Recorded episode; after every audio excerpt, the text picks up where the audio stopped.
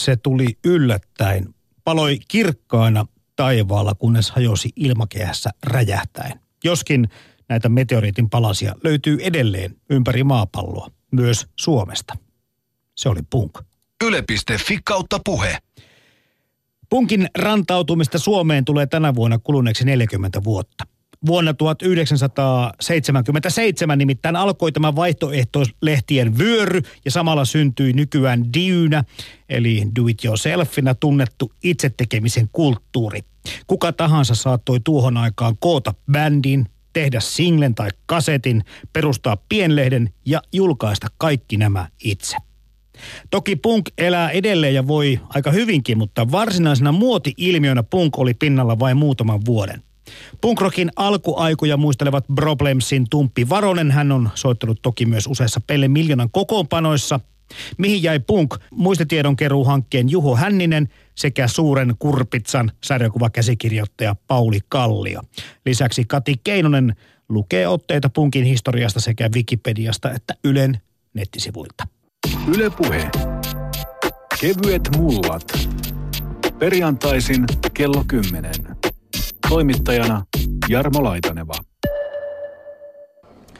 Yleensä kaikki tekijät vihaa määrittelyjä ja ei Joo. se oikeastaan ehkä palvele välttämättä kaikkia kuluttajakin samalla tavalla, mutta pitäisikö aloittaa kuitenkin siitä, että mikä on sun henkilökohtainen fiilis siitä Tumpi Varonen, mitä punk sulle sitten on merkinnyt? Siis punk rockhan on mulle tärkeää siinä mielessä, että on saanut toteuttaa itteensä ja, ja sitten se, että sehän kuuluu semmoiseen tiettyyn rock-skeneen, eli ihan samalla lailla kuin 50-luvun musiikki, jazz-musiikki, blues-musiikki, punk-musiikki, se on ihan selvä, se on ihan selvä käsite ja sitä paitsi siinä on aika paljon semmoista sanomaa ja siinä voi sanoa sellaistakin, mitä ei ole sanottu, mitä ei mm. bluesissa sanottu When I Woke Up This Morning tai sitten jossain hevissä on nämä dinosaurukset ja muuta. Ja sitten progessa on sitten nämä linnanherrat. Niin punkissa on semmoista vähän niin kuin aitoa, että kun kävellään kadulla ja ollaan työttömiä ja, ja tota, osataan myös pitää hauskaa, että se ei välttämättä mitään otsaryppystä vääntöä. Silloin kun 70-luvun lopussa punk rupesi vallottaa suomalaisia aika merkittävällä tavalla. Ja oma varhaisteiniyteen kuuluu Tahdon rakastella sinua viisi. Siis siihen asti olin kuunnellut vaan Elvistä, tiedätkö? Ja sitten yhtäkkiä, kun se tuli se, kun sä puhut tuosta noin, että puhuttiin myöskin aidoista asioista ja suoraan asioista. Se tapa, millä se tuli, ja moni muukin asia tuli silloin ilmi, niin se ravisteli teini-ikäisiä. Joo, niin, ky- kyllä se ravisteli. Se ravisteli muakin siinä mielessä, että tuommoinen rakkauslaulu, niin se mun mielestä se, se kuuluu Paula Koivuniemen osastolle. Joo, Ja sitten kun mä jouduin se tavallaan tai sain laulaa tai joudun laulaa, niin siinä oli vähän aikaa sillä, että joutui pitkin hampain vetämään. Että mehän niin muunneltiin sitä sitten, kun esimerkiksi vuonna 80, kun oli Andy ja Sami bändissä, niin me laulettiin kaiken näköistä sen tahdon rakastella sinua muunneltua versio livenä. Tahdon, sitten pitää piip sanoa. No, siinä käytettiin sanaa paneskella, tahdon rahastaa, niin kaiken näköistä en mä tiedä. Mutta näinä aikoina sitten taas se on kuitenkin, vaikka mä tuossa vähän ilveilinkin, niin se on saavuttanut, tai se on yleisön suosikki ja sitten se on myös meidän, semmoinen, se on kuitenkin kaunis laulu ja siinä aika puhutaan suoraan vähän ujosta kosketuksesta ja siitä tunteesta, mitä ei varmaankaan missään tuolla, tiedätkö, kokkeliakteessa löydy se, että miten tämmöinen niin uuden musiikkiaallon sanoma tai tyyli puhuttelee kuulijoita, niin musta on kiinnostavaa myöskin miettiä sitä asiaa, miten niin kuin muut muusikot suhtautuu. Yhtäkkiä, kun tulee, lähdetään niin kuin vähän eri poluille. Että okei, punk rockissahan oli paljon tämmöisiä, että moni aloitti musiikkiharrastuksen vasta perustamalla punk-bändin. Että välttämättä ei kukaan vanha soittaja lähtenyt ehkä siihen suuntaan niin suoraan menemään. Mutta millaista se yhteisolo oli? Erottaudutteko te jollain tavalla, tiedätkö, muusta jengistä? Oliko se, olitte sitten niinku yhtä samaa vai oliko siinä jotain semmoista, että nyt, nyt me tehdään tämmöistä vähän erilaista juttua? Kyllä siinä huomasi sen eron. Esimerkiksi kun me Taskisen Arin kanssa mentiin MS Audiotron musiikkiliikkeeseen, eli Sarapaltion liikkeeseen. Siellä oli muusikoita, niin oli ne vähän sillä lailla ai nyt kun punkkarit tuli, että eikö teille riitäkään ne, tota, ne sähkökitarat ja tota, ne rämät styrkkarit. Et ehkä pahimpia voisi olla Mä en tiedä, toimiko enää toi Finn Forest yhtyä. Oli ehkä pahimpia semmoisia, jotka ei nyt käynyt kimppuun, mutta melkein. Nähdessään meidät, tai se oli kyllä toisinpäin. No joo. Et oli ihan selvä. Tämmöinen vanha kaarti, tota, mä nyt annan esimerkkejä niin sille, esimerkiksi Royals, Wigwam, äh, Finn Forest, Tabula Rasa ja tämmöiset soittajat, niin, tota, niin ne oli vähän niin kuin katto nenävartta pitkin. Et mehän tehtiin festareita, me lämmiteltiin ja eräskin oli tuolla Kouvolassa, niin Eeki Manteri, Eeki, Eeki Manteri, kun mä kysyin, mistä mä soitan bassoa, niin tota, sä voit laittaa kitaristin kanssa tuohon samaan tuohon noin, tuohon vahvistimeen, että se on ihan sama, mistä se tulee, kun se kuitenkin rämisee. Silloin mulla tota, loppu hullu Jussin kuuntelu. niin punk oli meikäläinen. Jo 60-luvulla oli olemassa musiikkia, jonka voi periaatteessa laskea punkiksi, kuten 60-luvun karakerok tai bändit The Stooges ja MC5.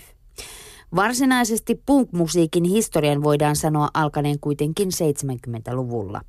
Nimensä se sai newyorkilaiselta punk-lehdeltä, joka käsitteli uudenlaista underground-kulttuuria – Sanakirja kääntää punk-sanan roiston aluksi tai pikkurikolliseksi ja 70-luvulla sillä tarkoitettiin renttumaista katujätkää. Tämä suhtautuminen tietenkin, mä sen toisaalta sen ymmärtääkin. Se tapa, niin kuin sä puhuit tuossa Tuppi Varonen jo, että se tapa sanoa oli toisenlainen. Esitystyyli oli, voisi sanoa, että aggressiivinen. Tämmöinen rososuus ja itse tekeminen ja just se ehkä piittaamattomuus sit siitä, näistä auktoriteeteista tai mistään järjestelmistä tai vanhoista systeemeistä, niin se varmaan niin kuin ravisutteli tämä koko punkin tulo monella tasolla yhteiskuntaa. Kyllä, kyllä. Ja siinä olihan siinä se, että tehtiin itse aasta ööhön, että roudattiin itse siellä niin kuin persvako vilkku, kun me roudattiin. Ja sitten yksi, kaksi lähtikin soitto, käännyttiin ympäri. YK-kone! Jengille, mitä? Noin soittaa. Et tota, et tänä päivänäkin kysyt, että missä meidän roudarit on. Meillähän oli silloin sitten 80-luvulla, kun oli, meni, niin kuin, oli keikkalikset erilaisia, niin oli varaa. Tosin ne oli kavereita, jotka sitten hengaili ja niitä vaihtui. Oli keppistä ja kevoa ja just tämmöistä tyyppiä, jota ei rahalla saa. Eli ne ei ollut ammattitaitoisia, mutta ne teki enemmän duunia kuin ammattitaitoiset tyypit. Et ne oli niinku myös kavereita, ne, ne, ne oli seuramiehiä, ne teki 24 tuntia duunia päivässä tai vuorokaudessa ja korvaamattomia tyyppejä. Et illi, puosu, tämmöisiä korvaamattomia tyyppejä. Ei niitä enää nykyään jos oli ehkä yleisö ja varmaan soittajan kollegat vähän niin kuin puulopäähän lyötyä, niin millaista kohtelua te saitte silloin punkin alkuvaiheessa keikkapaikoilla? Me soitettiin kaarihalleissa ja tuommoisissa koulujen tiloissa, mutta kaarihallit oli siitä omituisin mestoja, että muutamaankin paikkaa Pohjanmaalla niin piti viedä koskenkorva pullo järkkärille. Ja sen jälkeen saatiin voileipiä. Ja, mutta sitten oli, oli paljon semmoisia, että oli niitä kylmiä, kylmiä semmoisia ihan takahuoneita, että soittajilta ratsattiin, että oliko kaljaa esimerkiksi.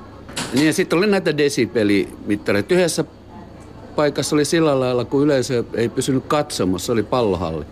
Niin tota, meiltä niin kuin, lattiin sähköt poikki. Sitten mies tuli selittämään ja ellei ihmiset pysy katsomassa, niin bändi ei niin jatka. Ja sitten jossain heinäriahassa oli vastaavaa sitten, että me soitettiin liian lujaa ja epäsopivasti. Ja kyllähän se oli vielä silleen 70-luvun lopussa. Oli aika, sanotaanko aika ankeeta. No entä sitten viranomaisten suhtautuminen? No viranomaiset oli vähän väli siitä melusta, varsinkin maaseudulla, niin tuli nimismies paikalle sille vyötä nostelee sinne. Ja yleensä aina keskeytettiin sit soittoja. Siinä oli siinä lähinnä siitä desibelistä. Ja sitten aina epäiltiin sitä, että meillä oli alkoholi, että se oli hirveä tai huumeissa. Vähän niin kuin semmoista kummaa, että joutui kyräilemään periaatteessa. Niin kuin tavallaan joutui piilottele itseään ja sitä energisyyttä ja muuta. Ei saanut. Ja sitten sehän oli kielletty, että jos oli keskiolutpullo, niin se piti kaataa joko jaffapullo tai, tai sitten tuommoiseen pommakpulloon. Mm. Mutta tota, Samahan se oli festivaaleilla, että kun bändi tuli paikalle omalla autolla tai bussilla, niin kyllä se bussi niin ratsattiin. Et siihen aikaan oli jopa poliisillakin lupa tulla siihen bussiin ja ratsata. Punk-kulttuuriin liittyy kiinteästi uudenlainen tapa tehdä musiikkia. Se syntyi halusta palata yksinkertaisempaan soundiin. Punk-musiikkia pystyi tekemään helposti. Se ei vaatinut kummoista soittotaitoa. Yhdysvalloissa punk-kulttuuri pyöri musiikin ympärillä, kun taas Englannissa siihen liittyi anarkistinen asenne, joka johtui lamasta ja nuorisotyöttömyydestä.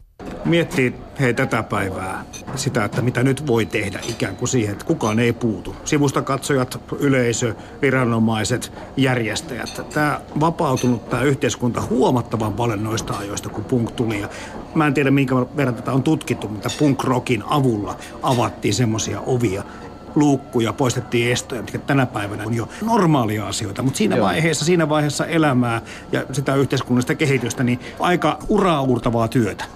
Mutta välttämättä semmoinen kurja järjestys ei ole, ei ole huono juttu, mutta niin kuin mä edellä mainitsin, niin semmoinen ylimielinen käyttäytyminen viranomaisten taholta tai niiden, kenellä on järjestysnauha, järjestysmiesnauha kädessä, niin se oli ennenkuulumaton. Tai silleen, että se, se aiheutti myös tuommoisen vastareaktion. Eli Pellehän yhdessä sanotuksessa laulaa, että mä en dikkaa paljon portsareita, jotka portteja vartioivat. Nimenomaan portsaritkin siihen aikaan oli viransa tuntevia. Se vapautuminen sitten, jos niin ajatellaan alkoholin myötä, niin ei se välttämättä kauhean hyväkään ole, että niin kuin nykyään ihmiset kävelee tuolla bisse- ja sidukkatölkit kädessä. Että se ei välttämättä hirveän tyylikästä sillä lailla. Tämä en digga ainakaan.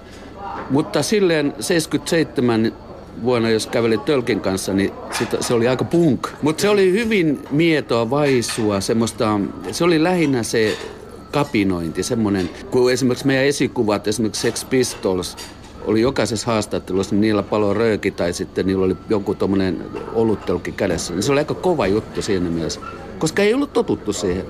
Että oli tämmöistä Lasse Liamolaa ja pohjalta ja sitten ulkomailla Cliff Richard, jotka aina hymyili haastattelussa. Ja sitten kun ei ollut asiaa meilläkään niin kuin monenkaan ravintola, niin sitä sitten piti juoda oluttölkkinen jossain kadulla tai jossain haastattelutilassa. Mä tiedän, se kuului siihen punk, punk-juttuun, mutta se oli hyvin hallittua, ihan oikeasti. Et, tota, et, kyllä silloin oli enemmän sitä teatraalisuutta kuin sitä, että täytyy tulla humala tai, tai, tai, tai sitten, että tämä on niinku jotenkin en mä tiedä, että siis se, mikä, mua huolestuttaa nykyään, on semmoinen, ei niinku kiinnitetä huomiota siihen omaan käytökseen. Et me oltiin punk, mutta me osattiin jopa käyttäytyä. Jatketaan kohta muusikko Tumppi Varosen kanssa, mutta käydään tässä välissä punktiedon kerääjän Juho Hännisen juttusilla. Muistitiedon keruuhankkeen nimi, kun on Mihin jäi punk, sopii aika loistavasti tähän kevyet mullat ohjelman nimiteemaan myöskin. Sä tota, keräät Juho Hänninen näitä muistoja, mutta kerro nyt kuitenkin, mistä hankkeesta yleensäkään ottaa kysymys. Joo, eli tämä Mihin jäi punk muistitiedon keruuhanke oli Oranssin musiikkiarkiston nuorisotutkimusverkoston kautta nuorisotutkimusseuran yhteistyöhanke, joka 2015 jos nyt oikein muistan, niin maaliskuun alusta elokuun loppuun kesti. Ja siinä kerättiin siis vapaa-muotoisia kirjoituksia nimenomaan tästä ensimmäisen aallon, eli niin sanotusti 70-luvun punkista. Se oli tarkoitettu kaikille avoimeksi. Loppujen lopuksi se tuotti vähän yli 40 muistoa, jotka vaihteli siis pituudessa jopa niin kuin muutamasta rivistä siis useisiin sivuihin. Vastaajia joka puolelta Suomesta 50-luvun lopusta 60-luvun loppuun, että et yhtään 70-luvulla syntynyttä punkkaria ei enää tässä ollut, mutta sehän nimenomaan rajautuikin tähän, että 70 syntynyt on jo punkin saapuessa ollut seitsemänvuotias että, tai kuusivuotias. Niin. Yhdistääkö näitä muistoja jotkut asiat vai erottaako näitä enemmän asioita? No siis tietysti helppo on tämmöisiä joita yleispiirteisiä, ehkä vähän jo ilmiselviäkin, niin mainita, kuten että, että nämä musiikkihan siinä oli siis ytimessä ja tietyt bändit. Öö, varmaan pienlehdetkin siellä mainittiin. Koska mun on aika vaikea, ne oli kuitenkin niin, niin erilaisia ja näitä oli niin monta, että mun on jotenkin vaikea semmoista kokonaiskuvaa, kun en, varsinkin kun en koskaan sitä yrittänyt niistä lukea sanoa, niin, niin mä ajattelin, että ehkä, ehkä se mikä mulle jäi päällimmäisen mieleen niin kuin ja tämä ei nyt mikään sellainen yleistys näistä, vaan muutaman kirjoittajan kohdalla, että tajus, että vaikka ne, ne, nekin on ikään kuin etääntynyt tästä punkista elämässään, niin se on kuitenkin niille tärkeä juttu ollut näin 40 vuotta myöhemmin. Että siis se välittyi siitä kirjoituksesta, että et, et siihen oli yhä sellainen niin kuin jossain määrin läheinen suhde, vaikka sitten taas niin kuin no joskus mulla on tämän punkin yhteydessä sanottu, että paljon on vettä virrannut siitä ajasta, niin, niin vaikka näin oli käynyt, niin silti se selvästi oli, oli niillä, jo, niin kuin nyt ihan muutamasta kirjoittajasta puhun, mutta se on niin jotenkin semmoinen päällimmäinen juttu, mikä mulle, mulle tuli mieleen. Pystykö näiden muistelemien tai muistojen perusteella yhtään maalaamaan sitä kuvaa sen hetken Suomesta? Minkälaisessa tilanteessa silloin 70-luvun lopussa, 80-luvun alussa oltiin? Joo, tuommoinen joku ehkä yhteiskunnallisen tilanteen ja punkin suhde, niin se tuntuu olevan semmoinen juttu, mikä aina siinä niinku, jossain niinku punk-diskurssissa aina tulee, tulee esiin. Mutta mä itse ehkä haluaisin niinku painottaa siinä, että jos puhutaan tästä niinku suomalaisen punkin synnystä, niin, niin että et semmoista niinku yhteisen, yhteisen tekemisen etsimistä ja sitä niinku musiikin yhdessä tekemisen riemua ja e- enemmän. Ja siis on, on mun mielestä sekin jonkunlainen, että jos halutaan niinku etsiä tätä semmoista niinku yhteiskunnallisten epäkohtien kautta, niin on sekin ihan todellinen joku epäkohta, että jos, että jos on ollut tämmöinen iso osa, no, siis selvästikin iso osa, kun Suomessakin syntyi kymmeniä, niin kuin, ellei satoja niin kuin amatööribändejä, niin että jos on ollut näin iso osa nuoria, jotka ei ole niin kuin, tuntunut löytävän mitään muuta kuin sitä kautta, että, että ne niin kuin, joutuu tekemään sen ihan alusta asti, niin kuin sanotaan ruohonjuuritasolta asti itse, niin, mutta mut et, en mä ehkä siihen sit liittäisi tätä niinku, niinku Thatcherismi ei kuulu Suomi-punkkiin. Tälleen niinku humoristisesti asian ilmastuna. Niin kyllä Suomi-punkilla oli vähän kuitenkin tämmöinen kantaottava maine. Minkälaisia sanotuksia Pelle tai Maukka Perusjätkä tai muut on tehnyt, niin kyllähän siellä aika selvästi voi lukea. Ei tarvitse lukea rivien välistä.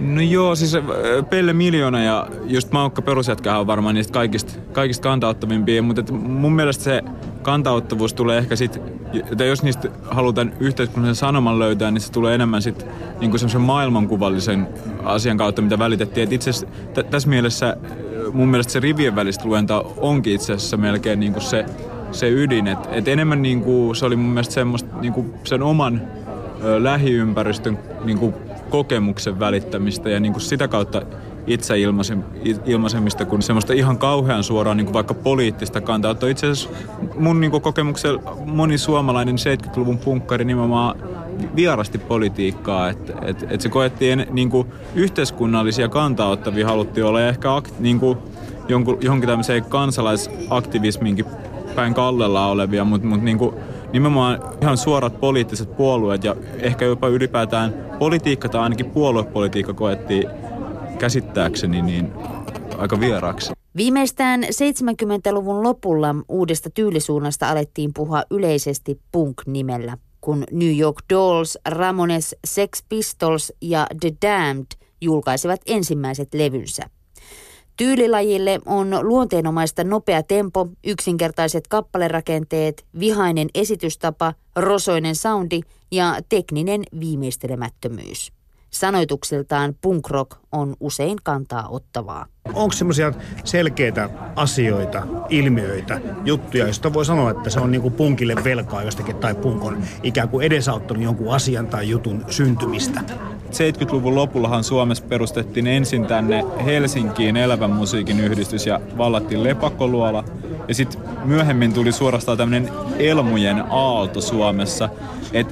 Mutta siis ei voida sanoa, että on sillä lailla niinku yksistään punkin ansiota, että et sehän on aika laajasti tietoa, että oli perustamassa nimenomaan tämmöinen paljon laajempi kuin niinku mikään punkkareiden porukka, tämmöinen vaihtoehtoväen porukka. Mutta mä luulen, että jollain lailla se punk on ainakin toiminut siinä semmoisena mm, niin kuin viestin välittäjänä, että, että se viesti on kulkenut varmaankin osin sen takia, että se punk hetkeksi nousi niin isoksi ilmiöksi ja sitä kaikki, mitä liitettiin punkkiin, niin kuin esimerkiksi nämä elävän musiikin yhdistykset ja ylipäätään tämmöinen tiloja nuorille vaade, niin se, se kulki sen punkin rinnalla. Että varmaan se on sillä lailla vaikuttanut. Et se nyt tuli mulle eka mieleen. Tietysti elmuthan Suomessa oli loppujen lopuksi, että, tai niin kuin nykyään elmuja aika vähän, että se ei ollut mikään niin pysyvä, mutta tietysti se, että kuinka suuri vaikutus silloin on ollut sit niin kuin myöhemmin voi olla jotain kun on vaikka syntynyt siis tämmöinen mahdollisuus tämmöiseen 80-luvulle sitten tämmöiseen vaihtoehto, tai ei sen tarvitse olla vaihtoehto musiikki, ylipäätään niin kuin musiikin itse harrastamiseen. Mutta tietysti Suomessakin nyt on ollut kaikki tanssilavat ja työväkeen nimenomaan nivoutuvat musiikkiperinne myös vahva, vahvana, siis niin kuin tanssilavat ja uh, nämä työväen talot, mutta, mutta et, toi on ehkä vähän muuttanut sitä.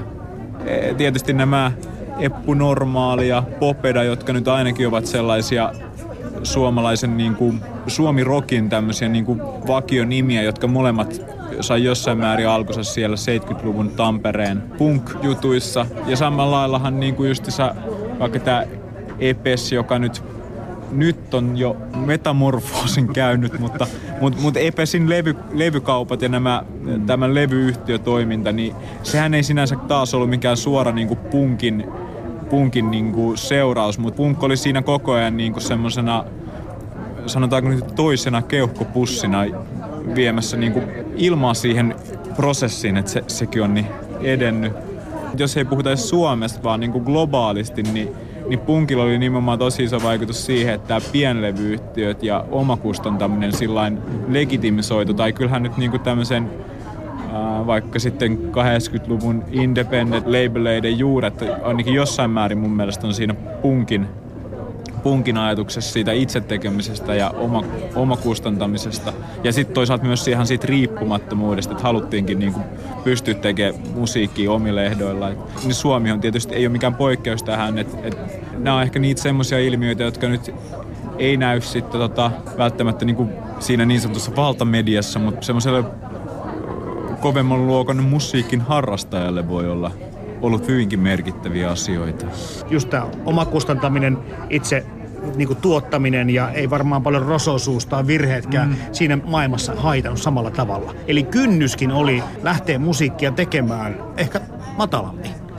No joo, ja siis mikä mulle tuli tuosta mieleen, niin kertoman mukaan, niin siis tähän aikaan ollaan kuitenkin eletty tällaista huviveron Suomea, jossa siis jos sä halusit järjestää itse konsertin, niin en edes uskalla arvella, minkälainen prosedyyri se on ollut, mutta nimenomaan olet ollut huviveron alainen ja, ja myös tämmöisiä, onko se nyt sitten huviverosakko vai joku jälkikäteen maksettava huvivero, mutta tästä on siis myös rangaistu aikoinaan ainakin Hilse-konserttien yhteydessä ihmisiä. Onko peräti pidätettykin, sitä en muista, mutta sit sen lisäksi niin, niin kuten on taas kerrottu, niin Ramonessin kulttuuritalon keikalla silloin, niin siellähän oli järjestysmiehet varmistamassa, että yleisö ei ilakoidu ja suorastaan niin kuin räjähdä seisomaan konsertin aikana. Eli siis oli tarkoitus istua. Niin tällaiset jututhan nyt varmaan on ainakin vaikuttanut sit siihen, että minkä takia se on voinut tuntua aika isoltakin asialta, että hei me tehdään itse ja niin kuin me halutaan. Ja että hei järkätään keikka. Punk-bändejä alkoi ilmestyä kuin sieniä sateella. Se levisi hetkessä ympäri maailmaa. Energisyyden ja musiikillisen suoraviivaisuuden nimiin vannova punk rock kohtasi otollisen maaperän 70-luvun lopun lama Suomessa. Se törmäsi aluksi myös ennakkoluuloihin. Uusi villitys leimattiin vaaralliseksi väkivaltaviihteeksi ja anarkiaksi. Näitä muistoja, kun jos niihin jossakin törmää, niin useampikin bändi kertonut sitten sitä tiestä, että, että ensimmäiset keikat ei välttämättä ollut kylän kulttuuritalolla kovin helppoa, kun kulttuurisihteeri sattui vetää piihoa irti, että mitä tämä nyt oikein onkaan pojat, että täällähän piti olla musiikkia tänä iltana. Ja mulle tuli mieleen tuosta, mitä sä kerroit kanssa, niin nämä Sleeper Sleepersin ensimmäiset seikkailut. Mä en tiedä millä tavalla sitten he mieltivät oman lähtökohtansa, mutta asenne heillä oli hirveän paljon samanlainen, kun puhutaan tästä punkrockin lähtökohdista, mistä nyt puhuttiin, ja viranomaiset kimpussa koko ajan. Joo, Sleepy Sleepers on kyllä mun mielestä tässä Suomi-punk-historiassa aika mielenkiintoinen tällainen outo lintu. Et ehkä jossain määrin jopa mun mielestä, että Virtanen usein, tai Veltto Virtasen yhtiö usein muistetaan mainita tämmöisenä niin kuin uh, punk-pioneerina. Toisaalta ehkä Hurriganeskin sen takia, että Hurriganes nyt oli niin laaja suosios. Toisaalta Hurriganes mun mielestä oli myös hyvin sellainen, ainakin nyt vähintään niin kuin protopunk asenteeltaan. Että, että olihan se Remun elämän asennehan on hyvin tinkimätön. Mutta tuota, Sleep Sleepers siis siinä mielessä, että, että ensinnäkin se, että, että niiden estetiikka oli mun mielestä tosi punk ja siis mä en ole ihan varma, että, kuin, että oliko ne vielä niinku tietoisia siitä, että, että oliko se enemmänkin niinku semmoista sen ajan sattumaa, että ne sattu ole punk, e, vähän niin kuin punk ennen punkkia. Sitten toisaalta sit se, että hetkeksi aikaa ne leimattiin punkiksi ja sitten ne antoi, mä en enää muista minkälaisia, mutta erilaisia, erilaisia lausuntoja aiheesta, mutta sitten hyvin nopeasti niin ne myös sitten sillä irtisanoutu punkista. Ja he kun tekivät tämän pitkän uransa, niin kuitenkin semmoinen niin rockbändi, joka sitten, että kun pohjimmiltaan Sleeper Sleepers on enemmän semmoinen karnevalistinen juttu, mikä nyt tietysti myös ei ole mikään niinku punkin yhteydessä, ainakin jos puhutaan tälleen niinku yleisesti globaalilla tasolla, niin mikään, mikään äärettömän harvinainen juttu. Mutta sitten Suomessa nyt punk ei kuitenkaan ehkä ollut niin oman käsitykseni mukaan tämmöistä lavashow-toimintaa, mitä, mitä Sleepy Sleepers edusti. No mitäs Juho Hänninen, mitäs muita bändejä tai kokoonpanoja tai tyyppejä tuosta Suomen punk-historiasta pitäisi, tai ehkä voisi nostaa esille? Vaikea kysymys. Jo siis sen takia, että mä tosiaan kun olen näitä Suomen itse kustantaneita punk-bändejä niin kokoelman verran kerännyt ja nyt siis jat, jatkan uuden albumin parissa, jossa on tarkoitus näitä, näitä niin kuin jollain lailla sivuutettuja yhtyeitä esitellä, niin, niin haluaisin tietysti he, heidät kaikki tässä nimetä, koska nämäkin on ollut oma ihan oikea ilmiönsä ja nämä on ne bändit, jotka niin kuin siis nämä Suomen sen aikaiset suuret, suuret levyyhtiöt, joista nyt varmaan Love, Kustannus ja Johanna ja sitten Epes nyt on ainakin mainittava, tai siis Poko. Että mitä muita tyyppejä, niin siis miettineenhän niin, niin kuin toimin, niin koko 80-90-luvun jollain lailla tämän musiikin parissa ja sitten esimerkiksi Rumba-lehdellä on juuret täällä punkissa. Toisaalta mulla on myös esitetty joskus, että 70-luvun musa jakaantui musaksi ja soundiksi sen takia, ja n- nyt kyllä korostan sitä, että tämä on vain minulle kerrottua, mutta sen takia, että soundin perustivat siis musan avoimemmin punkkiin suhtautuneet toimittajat. Tästä varmaan kannattaa kysyä Juho Juntuselta tai Valdemar Vallenjukselta, ettei minä lähde tässä nyt kertomaan, kertomaan totuuksia Musalehden jakautumisesta. Suomessa ensimmäisenä punk-levytyksenä pidetään Briardin esikoissingleä I Really Hate Ya vuodelta 1977, vaikkakin vanhemmat yhtyöt kuten Sleeper Sleepers julistautuivat tuolloin punk-yhtyeiksi. Suomessa suosituimmiksi punk-nimiksi nousivat Pelle Miljoona, Eppu Normaali ja Maukka Perusjätkä. Muita tunnettuja tuon ajan yhtyeitä punkin tai uuden aallon musiikkiin luettuja olivat muun muassa Problems, Kollaa kestää, Vaavi, Cher Snell, Ratsia, Korrosio ja Se. Ylepuhe. Kevyet mullat. Perjantaisin kello 10. Toimittajana Jarmo Laitaneva. Sä tuossa jo sanotkin Juho Hänninen, niin joskus käy niin, että, että on vain niin kuin yksi iso bändi Suomessa tai muutama, jota ympäri Suomen dikkaillaan. Mutta tässä punk kävi niin, että melkein sitten näiltä pieniltäkin paikkakunnilta löytyi ikään kuin oma pumppu, joka rupesi tekemään vastaavaa musiikkia.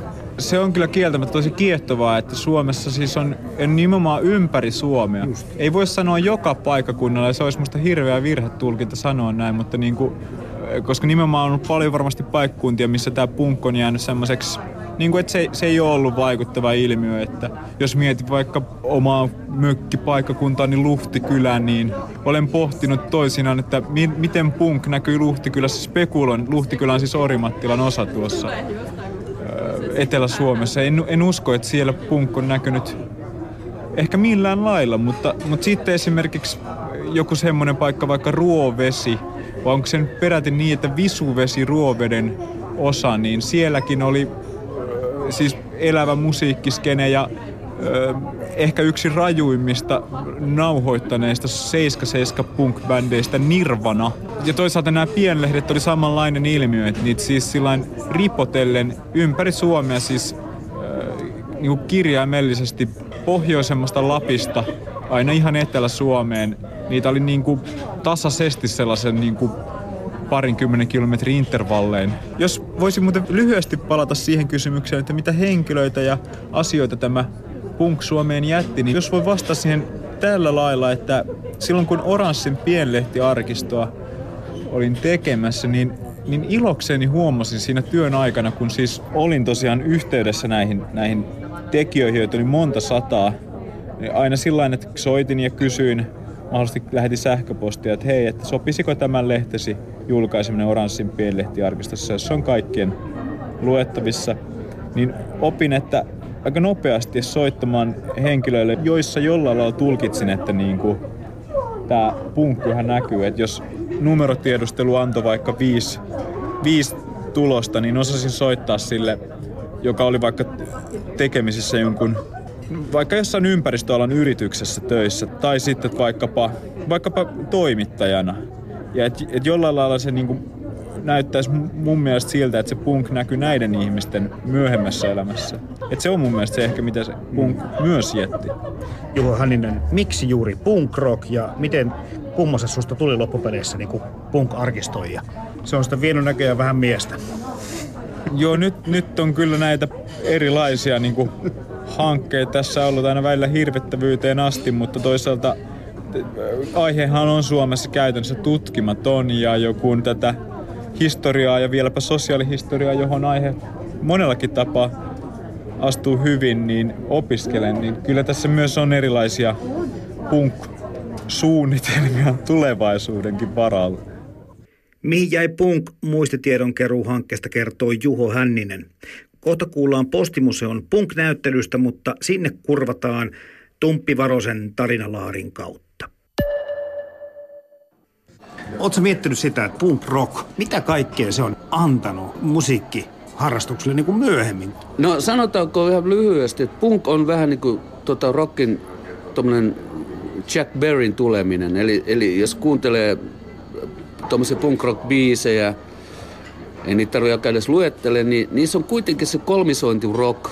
Ja se pitää nimenomaan keinoa ja svengata. Siitähän lähti tosiaan monta haaraa. Tuli, tuli tota hardcore punk, punk ja sitten oi linjat ja ska. No skaahan on tietenkin juonne punkista ja regeestä. Mm-hmm. Mutta jos sanotaan, niin kun, jos se on punk-musiikki, niin kyllä mulle heti tulee mieleen niin kuin Sex Pistolsin, vaikka Holiday in the Sun tai Ramonesin Sheena is a punk rocker. Nopeasti soittaa and rollia. Mm. Silloin kun aloittelitte itse, miten tärkeitä nuo esikuvat ja tuo historian tuntemus oli? No meillähän oli esikuvia oli myös Hurricanes, mm-hmm. Hurricanes niin kuin lausutaan. Ja sitten tietenkin toi Virtanen yhtye. Kyllä.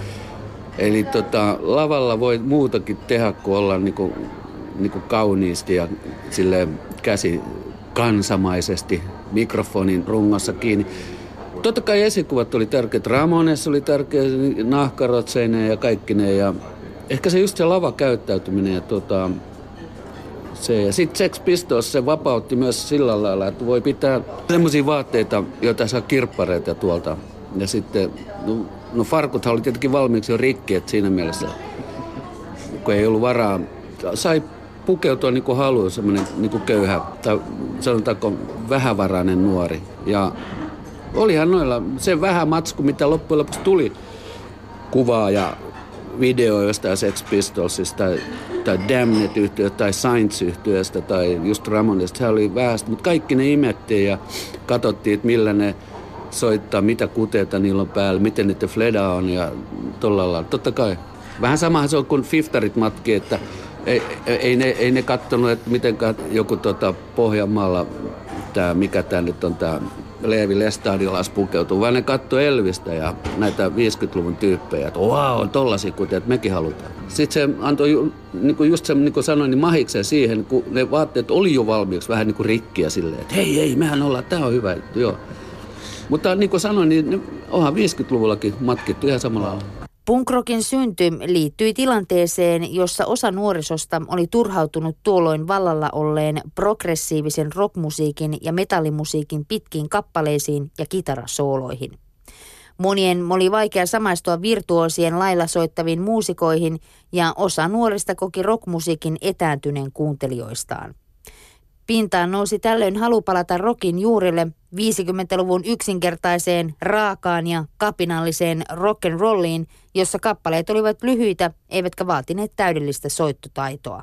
Alussa puhuttiin jo sit siitä, että, että pystyttiin sanomaan suoraan ja puhumaan eri tavalla semmoista totutuista arkipäivästä asioista, mutta mietittikö politiikkaa, yhteiskuntaa, epäkohtia vai oliko se, lähtikö se muista lähtökohdista se musiikin tekeminen?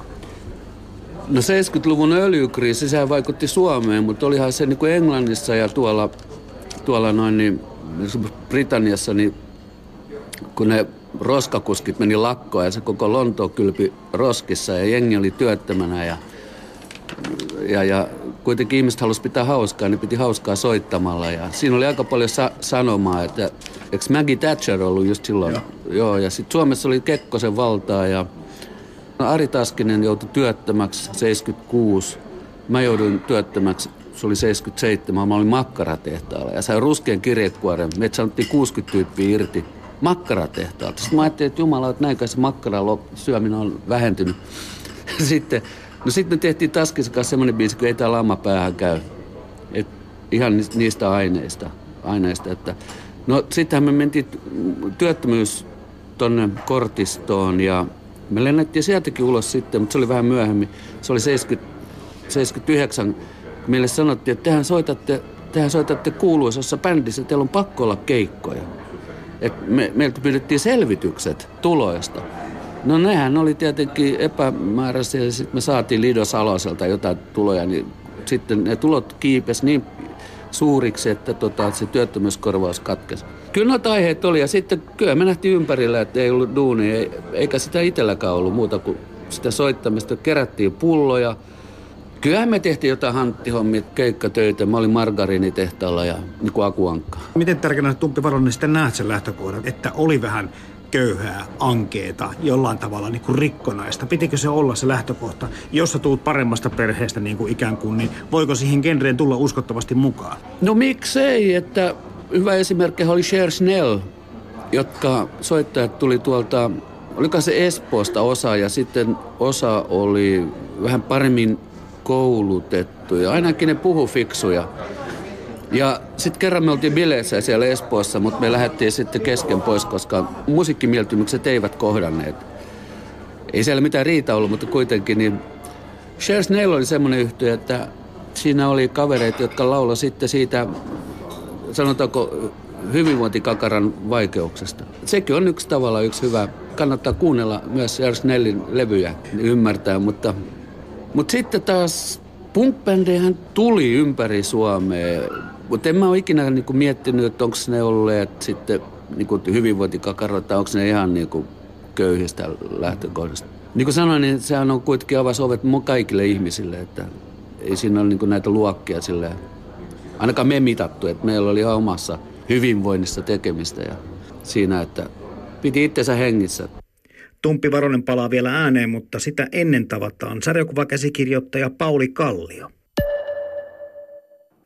Punkin tulosta Suomeen tänä vuonna tulee kuluneeksi 40 vuotta ja merkkivuotta vietetään nyt ainakin Tampereen postimuseossa, jossa avautuu pian näyttely pienlehtiä ja punkpostia.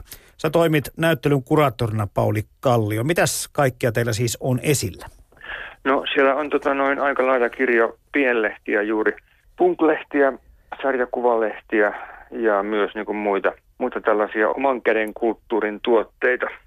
Ja sitten sen lisäksi kasetteja, sinkkuja, rintanappeja, mitkä kuulu sitten myös tähän kulttuurin kirjoon. Oliko muuten tätä aineistoa helppo vai vaikeaa saada siinä? Kun, ja miettiä, että näistä kumminkin näistä ajoista on jo vuosikymmenikin no, muutama. lehtiähän mulla oli niin kuin oma kokoelma. Semmoinen iso pahvilaatikollinen punklehtiä ja sitten hirvittävä määrä sarjakuvia. Ne on mulla, niitä on mulla kerääntynyt tässä, tässä vuosikymmenten mittaan ja mä en koskaan hävittänyt niitä vanhoja punklehtiä, mitä silloin vuosina 77-82 kertoi kovasti. Ne vaan sitten niin kuin oli tuolla vintillä pahvilaatikossa ja otti tätä näyttelyn rakentamista. Se painottuu noihin vuosiin, mutta mukana on sitten myös niin kuin ihan nykypäivän materiaalia, joka näyttää sen, että tämä kulttuuri ei ole koskaan kuollut, vaan se, se elää ja voi hyvin edelleenkin. Sulla on paljon tätä materiaalia, kuten kerroit tuossa jo aikaisemmin, kertynyt näiltä vuosilta, niin näkyykö siitä tai pystyykö lukemaan, haistamaan, että minkälaisen vastaanoton punk rock Suomessa silloin sai?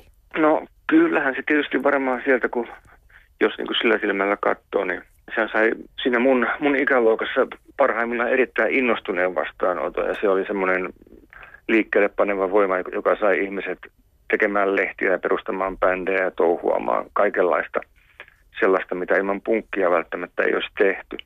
Mutta sitten oli tietysti myös se vastareaktio, että niin kuin tietyt tahot lehdistöä myöten niin oli aika vihamielisiäkin.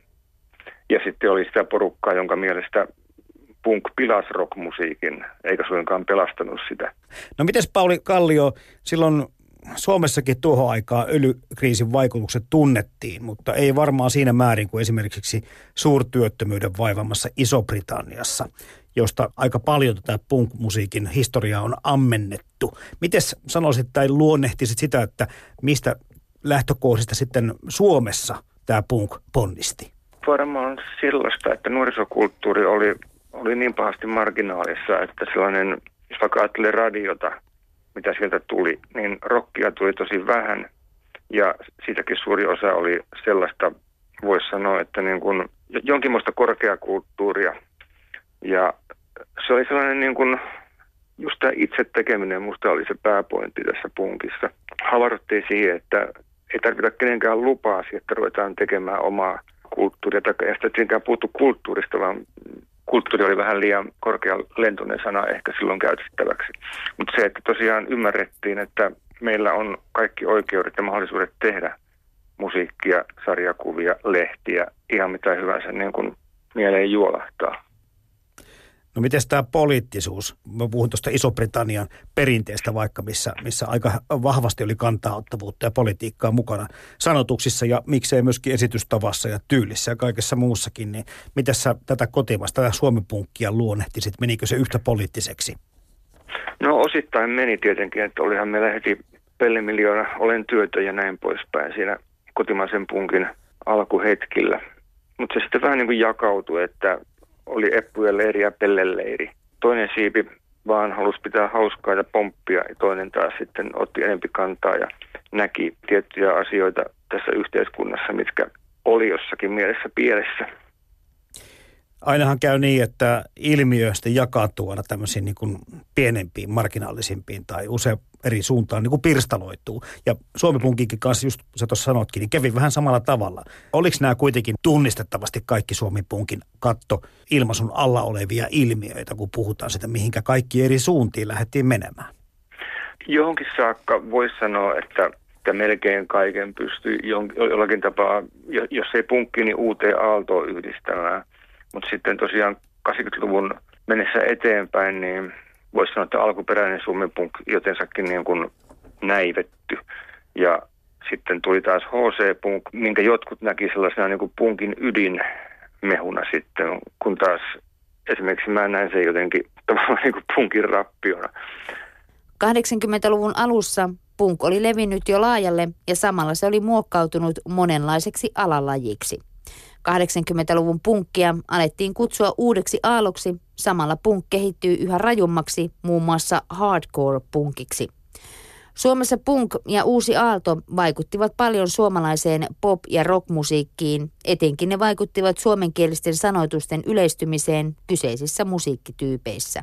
Joo, se punkin määrittely kyllä on todella käytännössä mahdotonta. Että tota, joidenkin mielestä HC-punk on, on niin nykyään, nykyään sitä oikeaa punkkia, toisten mielestä taas oikea punk ei ole kuollut, toisten mielestä ää, punk on, on vaan niin musiikkityyli, missä tota niin, mikä tahansa musiikkityyli. Mulle se punk on ehkä niin kuin enempi se toimintamalli ja asenne. Tässä ohjelmassa on useampikin vieras ja ei ruveta punk, suomipunkkia mitenkään niin kuin määrittelemään sen kummemmin, Joo. mutta ehkä mä kysyisin sultakin sitten Pauli Kallio, että sano kuitenkin, että mikä sitä punkissa oli parasta, mikä siitä teki sen, että se puhutteli kuitenkin niin laajoja massoja ja oli niin tärkeä isolle määrälle nuoria? Punkissa ehkä oli ainakin mulle tärkeää se tietty yhteisöllisyys, että siinä tapas ihmisiä, jotka oli samanhenkisiä, jossakin määrin kapinallisia, mutta sitten ennen kaikkea semmoisia aktiivisia. Oli halu tehdä itse asioita.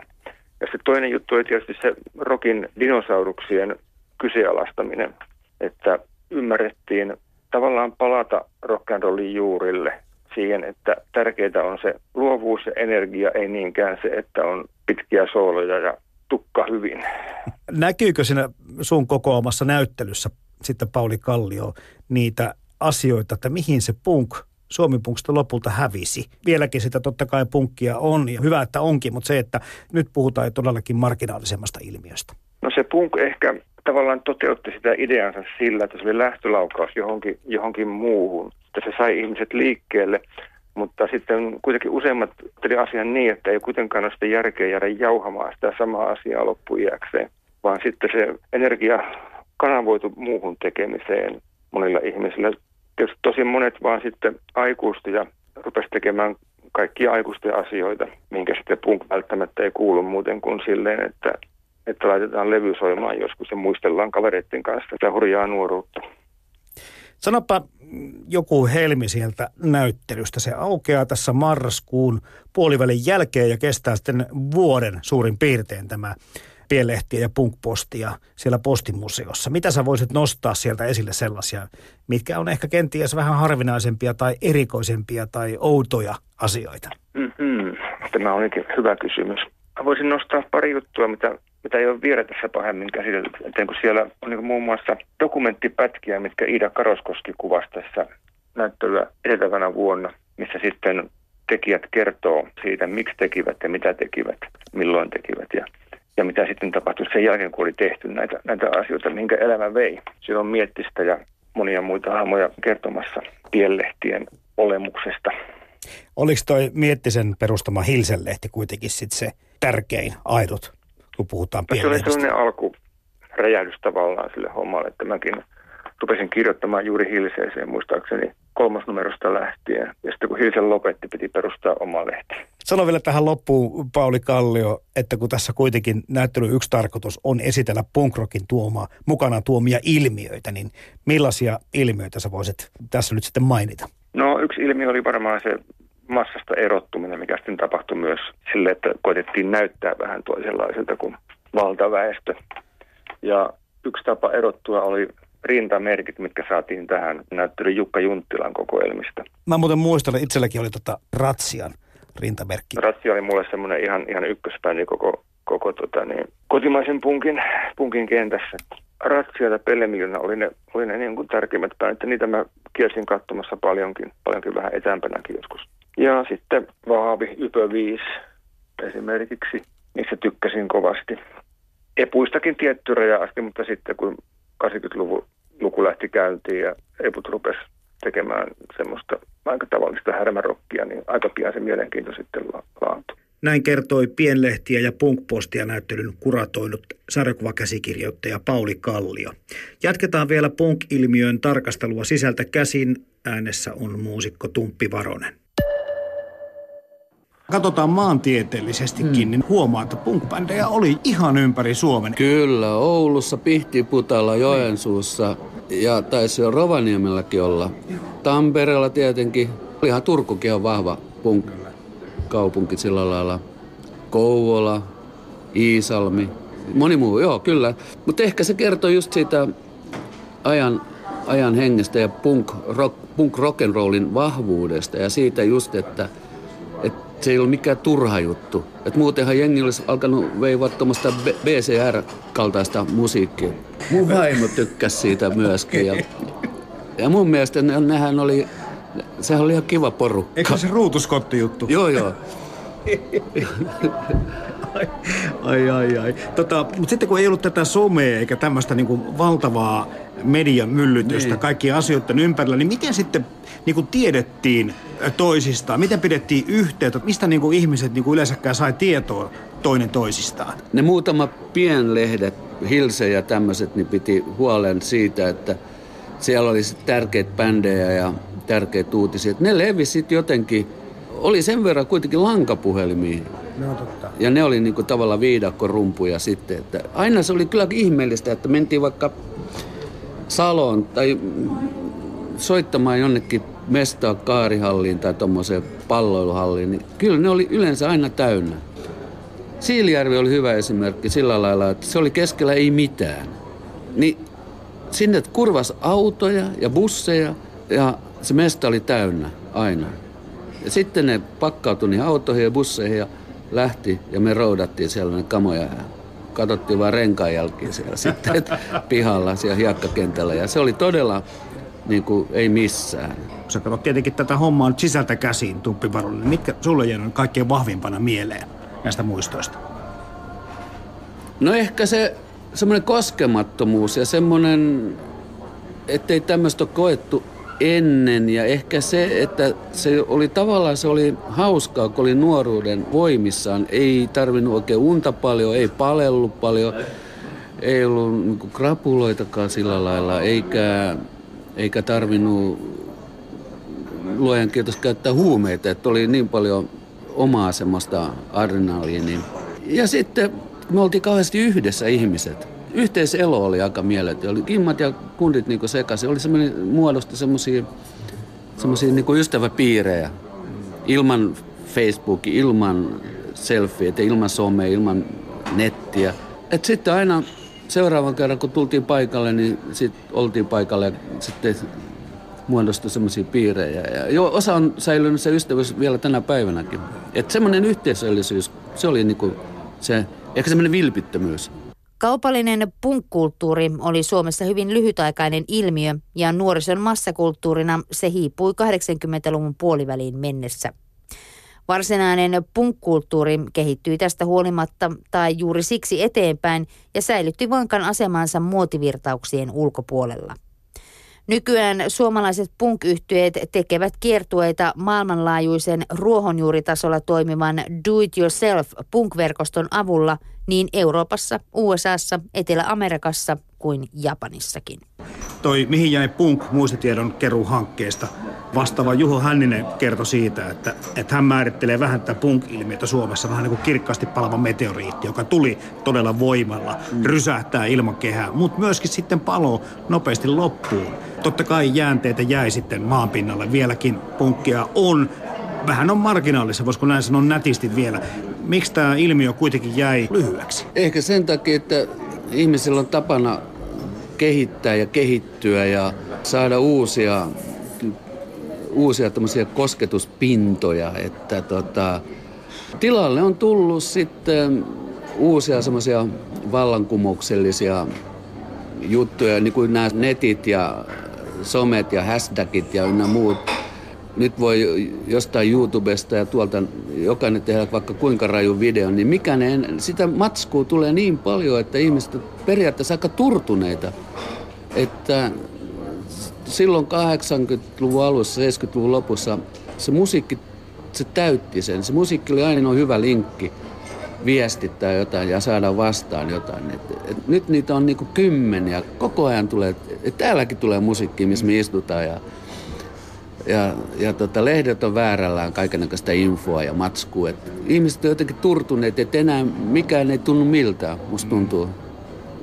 Et se on yksi juttu. Mutta kuitenkin, mikä sitten on jäljellä, on, että aina kun jostain tuutista soi joku tommonen vanha punk-biisi, niin se jollain lailla pysäyttää kuulijan. Se poikkeaa niin paljon matskusta. Että pannaan tuohon juoksuradalle vaikka joku nykyajan rap-artisti kotimainen ja sitten vaikka joku epunormaali tai Pelle Miljoona biisi, niin kyllä mä luulen, että se tota, vie voiton se ihan aidosti mm. soitettu biisi.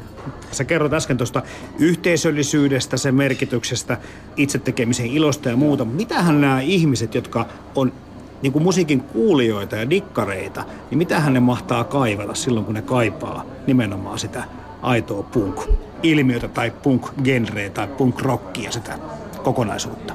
Ne haluaisi vielä varmaan, tai me haluttaisiin elää se sitä aikaa sillä lailla. Ja sitten olisi kiva toteuttaa jollain ilmaiskonsertilla suuri, suuri konsertti jossain jäähallista tuolla.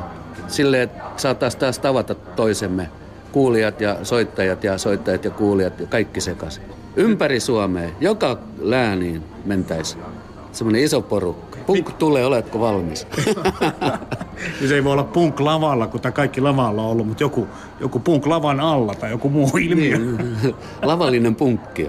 On tullut myöskin politiikassa mukana, niin kummalla kun pystyy vaikuttamaan enemmän? Musiikilla vai, vai sitten tuolla kaupunginvaltuustosta tai jossakin muussa instanssissa, joka tekee poliittisia päätöksiä? Joo. Kyllä mä sanon, että musiikilla. Musiikilla pystyy, musiikilla pystyy sanomaan jonkun kipeän asian ja musiikilla saa myös hyvän fiiliksen. Eilen mä olin töissä kaupungin sairaalassa ja siellä tietojärjestelmät kaatuivat. Ja tätä tietojärjestelmää ollaan vatvottu niin kauan kuin mä oon ollut lähihoitaja. Ja toinen asia on länsimetro, jota vatvotaan jatkuvasti. Ja nyt länsimetroliikenne voi alkaa jo piankin. Ja hirveästi myöhässä. asiat, niin kuin, että minkä takia näin tärkeät asiat, esimerkiksi kuin tietojärjestelmä sairaalassa, miksi sitä ei saada toimivaksi? Tätä ollaan kysytty viimeiset kymmenen vuotta. Että tämä, koska tästä, kuitenkin tässä on kiinni ihmisen hyvinvointi, tässä on kiinni vanhukset ja asiat ja kaikki tällaiset. Että asiakkaat, potilaat kärsii tämmöisestä. Ylepuhe. Kevyet mullat. Perjantaisin kello 10. Toimittajana Jarmo Laitaneva. Aika hyviä biisiaiheita heitti siinä Tumppi Varonen. Herra, joka Problemsissa vaikuttaa kitaristina, laulajana varsinaisesti ja myöskin Pelle Miljoonan bändeissä soittanut. Punk-tiedon kerääjä Juho Hänninen oli myös äänissä ja suuren kurpitsan luonut Pauli Kallio, sarjakuva käsikirjoittaja. Ja tässä haastattelujen lomassa Kati Keinonen luki Wikipediasta ja Ylen sivuilta poimittuja tietoja punkista. Tämä kaupallinen punkkulttuuri siis hiipui 1980-luvun puoliväliin mennessä, mutta varsinainen punk eli do it yourself kulttuurihan elää edelleen ja aika monen mielestä jopa kukoistaa tällä hetkellä. Ja ehkä sitten siitä yhtenä osoituksena edellä haastatellun Tumppi Varosen Problems yhtyen kiertue, joka muuten starttaa tammikuussa. Eli tammi-helmin maaliskuussa ei tämä lama päähän käy lähtee kiertelemään Suomea. Ja jos haluaa tutustua paremmin edellä käsiteltyihin teemoihin, Kouvolan pääkirjaston alakerran mediamajassa on Kouvolan punklehtinäyttely ja se aukeaa myös ihan kohta. Eli marraskuun puolivälissä on auki sitten noin kuukauden joulukuun puoliväliin. Ja Tampereen postimuseossa avautuu siis vuoden mittainen näyttely, joka muistaa tätä punkin 40-vuotista taivalta. Pienlehti ja punkpostin näyttely on esillä lähes vuoden. Taitaa olla muuten avaajat samana päivänä sekä Kouvolan pääkirjaston näyttelyllä että postimuseon näyttelyllä.